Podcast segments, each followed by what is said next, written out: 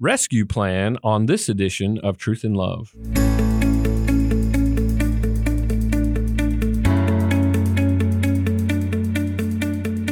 I'm Dale Johnson, and you're listening to Truth in Love, a podcast of the Association of Certified Biblical Counselors, where we seek to provide biblical solutions to the problems that people face. And this week on the podcast, I am so delighted and thrilled to have my friend Deepak Reju with us. He serves as a pastor of biblical counseling and family ministry at Capitol Hill Baptist Church in Washington, D.C. He did his theological training at the Southern Baptist Theological Seminary in Louisville, Kentucky, both his MDiv and his PhD. He's married to his wife, Sarah. They've been married since 2001, and they have five wonderfully adorable children. I've not had the privilege to meet them yet. Their names are Zachariah, Lydia, Eden, Noel, and Abraham. In his free time, you can find Deepak playing a board game with his kids, reading, cooking, which I'm more interested to hear about, coaching his son's soccer team, or on a date night with his dear wife. And I'm so glad that Deepak is with us. He's written a new book, actually two new books. We're going to talk about the subsequent book in another podcast. The first one is is The Rescue Plan. And you wrote this with Jonathan Holmes, and this particular book, Deepak, is is on this issue of pornography, charting a course to restore prisoners of pornography. First of all, I'm so delighted that you're here, so delighted that you've written this book and so delighted that you're going to introduce some of our audience to uh, the content of the book. So, Deepak, welcome to the podcast. Glad to be here. Glad to talk with you, Dale. Well, listen, brother, I want to jump right into it and give you an opportunity to, to flesh some of this out. As we know, pornography is continuing to grow, certainly among men, even more so, as statistics would tell us, among women as well. it, it is becoming consistently a, a massive problem within the church, even within schools of, of higher education, seminaries, that sort of thing. I think this is a timely a timely book. So I, I, want you to just start by giving us an overview of what you and Jonathan Holmes wanted to do, intended to do in Rescue Plan, why you wrote it, and who you wrote these particular books for. Yeah, thank you, Dale. What we did is we wanted to put out a book that wasn't geared for the struggler because there are a lot of good books. I mean, starting with Heath's Heath's book, Finally Free, that are written for the person who is addicted to pornography what we're looking for is to fill a gap, which is write something for the counselor, pastor, small group leader, best friend, accountability partner, discipler, parent of a teenager. Just hit the people who are the helpers coming alongside the person who's struggling and, and train them in what they need to do if they're helping someone out of the pit. And that, that's where we felt there was more of a lack of material because there, there are a number of good books that are out there written for the addicted person. There's not much out there for the person who's trying to think. So, for example, like the parent, the teenager, when the teenager first confesses, what does the mom and dad do mm-hmm. with that? You know, what what kind of conversation? How do they press in? What kind of accountability? I, I, we want to come alongside that parent and help them know what to. Do. So we have a chapter on parents ministering to teenagers who are struggling with pornography. Mm-hmm. That that that's our goal. Now, what did we do? We want to lay out a basic theology of addictions because the culture has a lot to say about addictions, but they don't have a theological framework.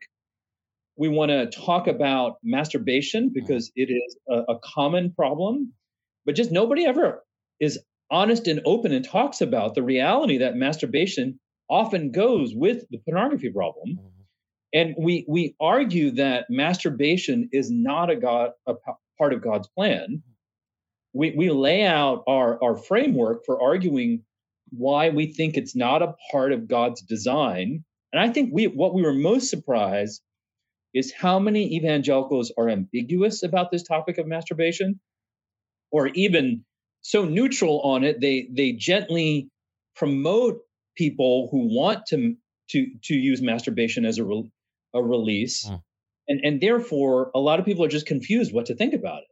Then the what I'd call the rising tide of problems with women who have been raised on technology and the numbers are starting to reflect that there's a growing number in the younger generation who are struggling with it. So we have a chapter on women struggling with sexual sin and differentiate it from men and then uh, finally we deal with the, the two ones that you expect is singleness and marriage. There's a lot of material out there on that. But the one that really drove me to write the book in some ways is dating. Hmm. What does a girlfriend do when her boyfriend confesses. That's the one where I felt like I couldn't find much of anything out there written from a really theological standpoint, mm-hmm.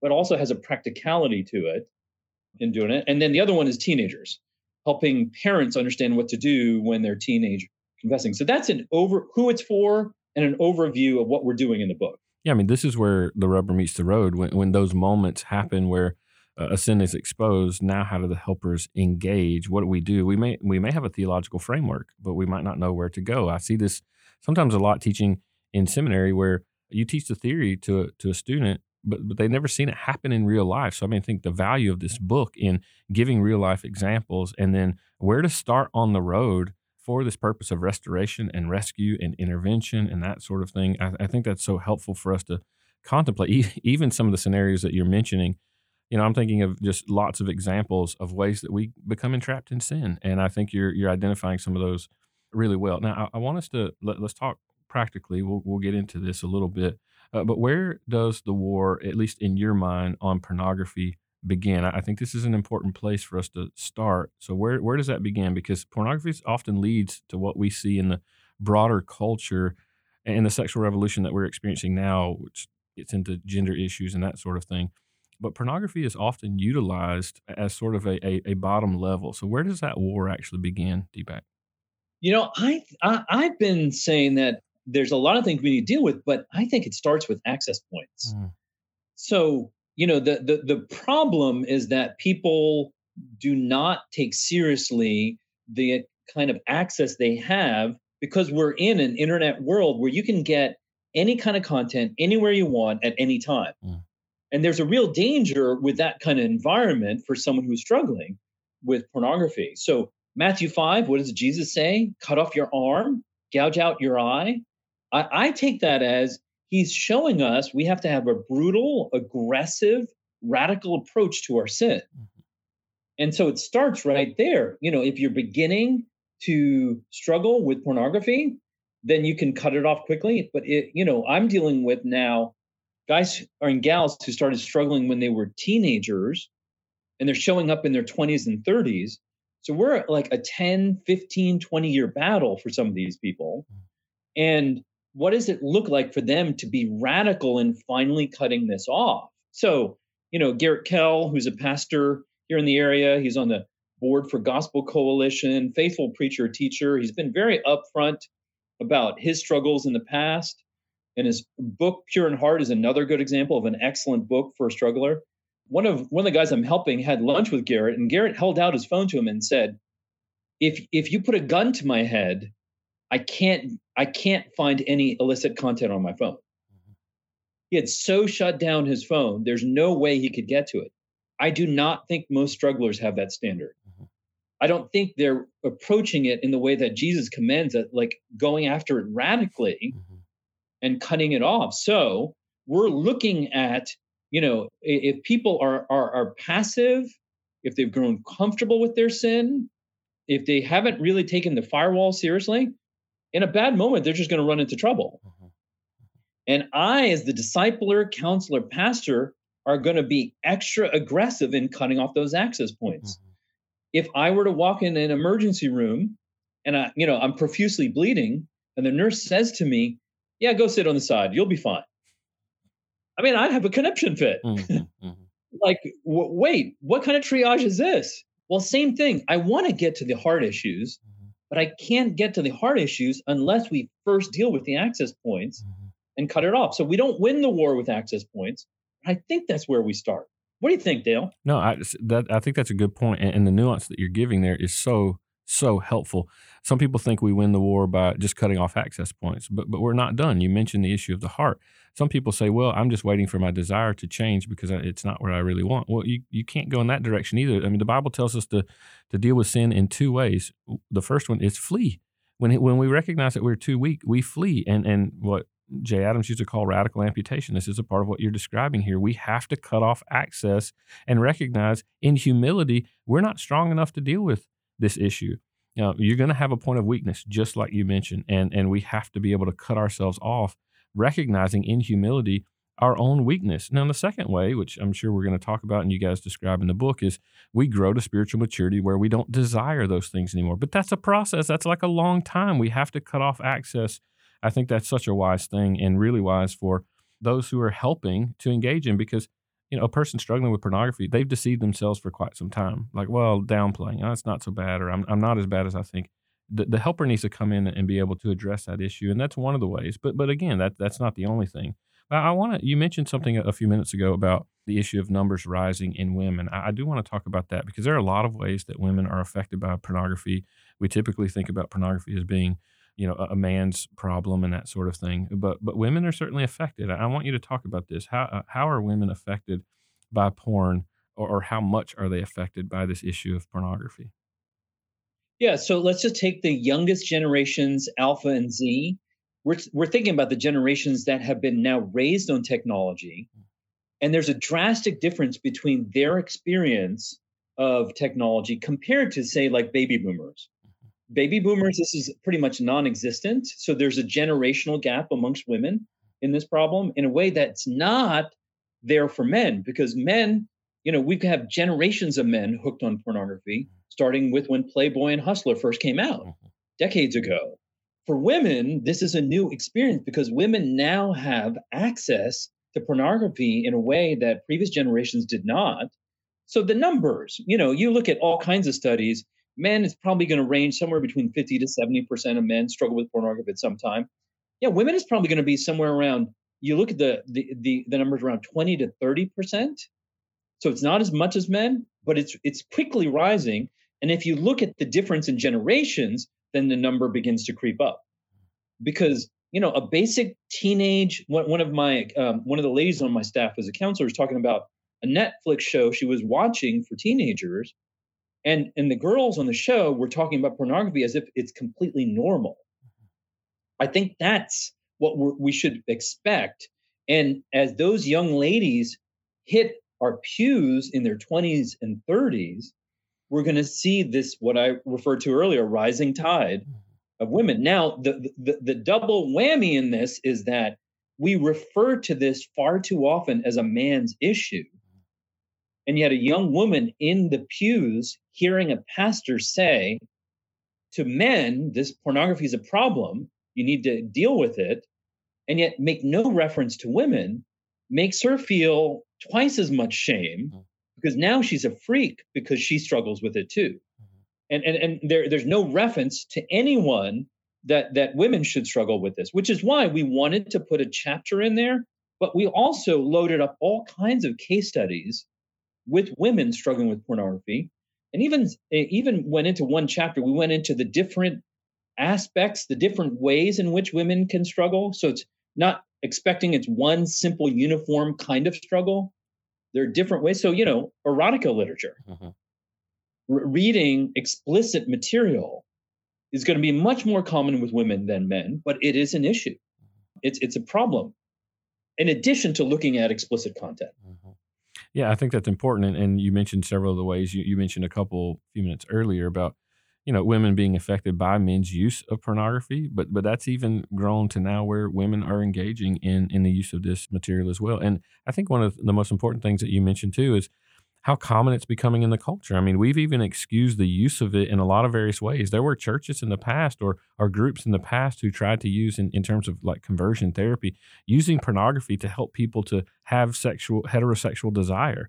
I, I mean, that in and of itself is promoting something sinful that we think is going to correct a, a sinful desire. I mean, that is ludicrous from our perspective, from the scriptural perspective of correcting sexual immorality. So, I mean, I think you know, it's becoming more common, as you mentioned, in literature, in movies, in uh, normal TV, you know, shows and, and that sort of thing. And, and, and people are just becoming sort of, it's becoming normalized, uh, which doesn't make it right. I, I appreciate the way you guys are addressing this. Now, if we're going to talk about this issue of pornography, we definitely have to talk about how we how we start to overcome it, how we walk through this issue. So, walk us through just a, a minute. You guys talk about what what you call the four A's, uh, the four ingredients of giving into temptation. So, so talk about that as a point of awareness for our counselors.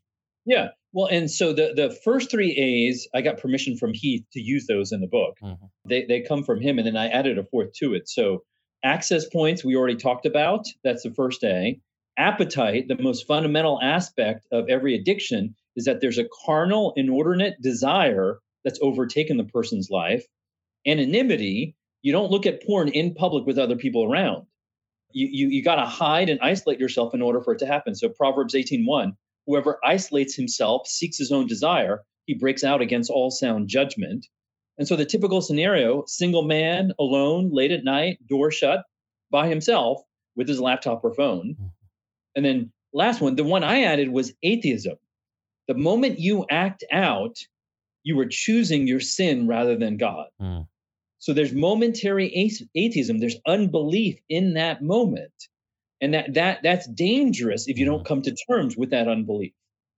I mean, that's so important because yeah, that action is is making certain statements about God, as if God's not real, God doesn't exist, or maybe He doesn't see what I'm engaging in right now, or He's okay with it. I mean, well, I think that's insightful, and and we have to start putting these actions in theological terms where we're making a, a blatant statement about God that's certainly untrue. Now, I want to see if we can close this particular time down because we could talk about a lot of different things. I think this topic is, is rich uh, for us to address. But if a young man's struggling with pornography, let's talk very practically here. You mentioned earlier you're seeing this happen a lot in dating, where a woman finds out that her boyfriend is is engaged in pornography to some degree. What what advice do you give? I mean, how do you engage that young man? Should he date? Should he not date? Should he wait? How do you address the, the young lady in situations like that? Yeah. On the question of should he date, my answer would be no, no, no, no, no, no, and no. Mm-hmm. If he is struggling with a consistent pattern of looking at pornography, he needs to clean up his own life before he dates.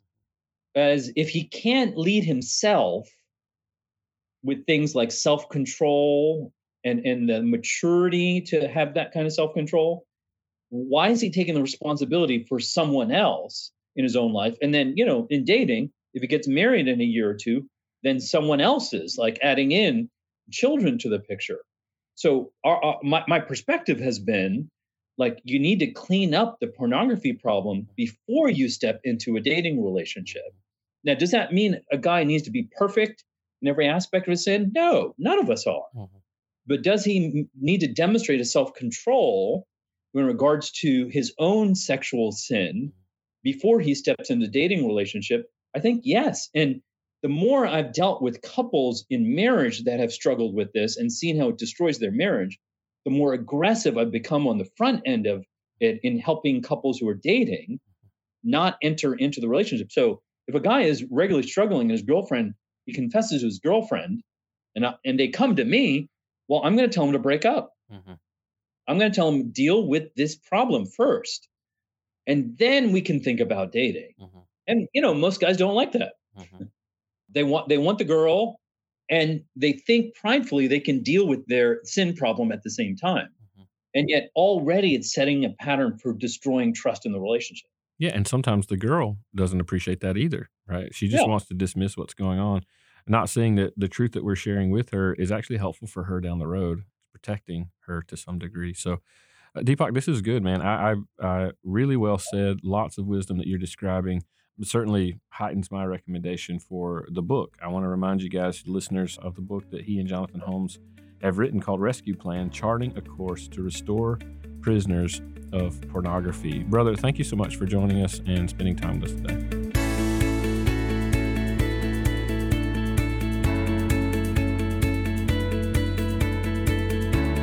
You're listening to Truth and Love, a podcast of ACBC. I want to take just a minute of your time and let you know of a of a resource that we are rebranding. Listen, I could not be more excited about this particular resource. It is Psychobabble by Dr. Richard Ganz. I would consider this a classic in biblical counseling. I can remember reading this book when I was in seminary, and this began to radically shape the paradigm of biblical counseling in my heart and mind. Dr. Ganz, as a psychiatrist, wrote from a, a very knowledgeable position on his understanding of biblical counseling. He gave proper apologetic in kind and gentle terms. He was one of the early leaders with Dr. Adams. And this is a book that has been out of print. It was so important to me that I reached out to the Ganz family and they have been gracious to grant us rights to reprint this. And we've been working hard in the office as a staff to get this book back out. I believe it needs to have an enduring quality for people in posterity to make sure that they're aware of Dr. Ganz's work. I think it's that important. And I have an announcement to say that it is now available for purchase on Amazon. And so if you've not read Dr. Richard Ganz's book, Psychobabble, it's one of the classics in biblical counseling. I would encourage you go to Amazon and click to purchase this newly released version of Psychobabble by Dr. Richard Ganz. Of course, we will add that link in our show notes, and you can find out about Psychobabble and many other resources that we offer at biblicalcounseling.com.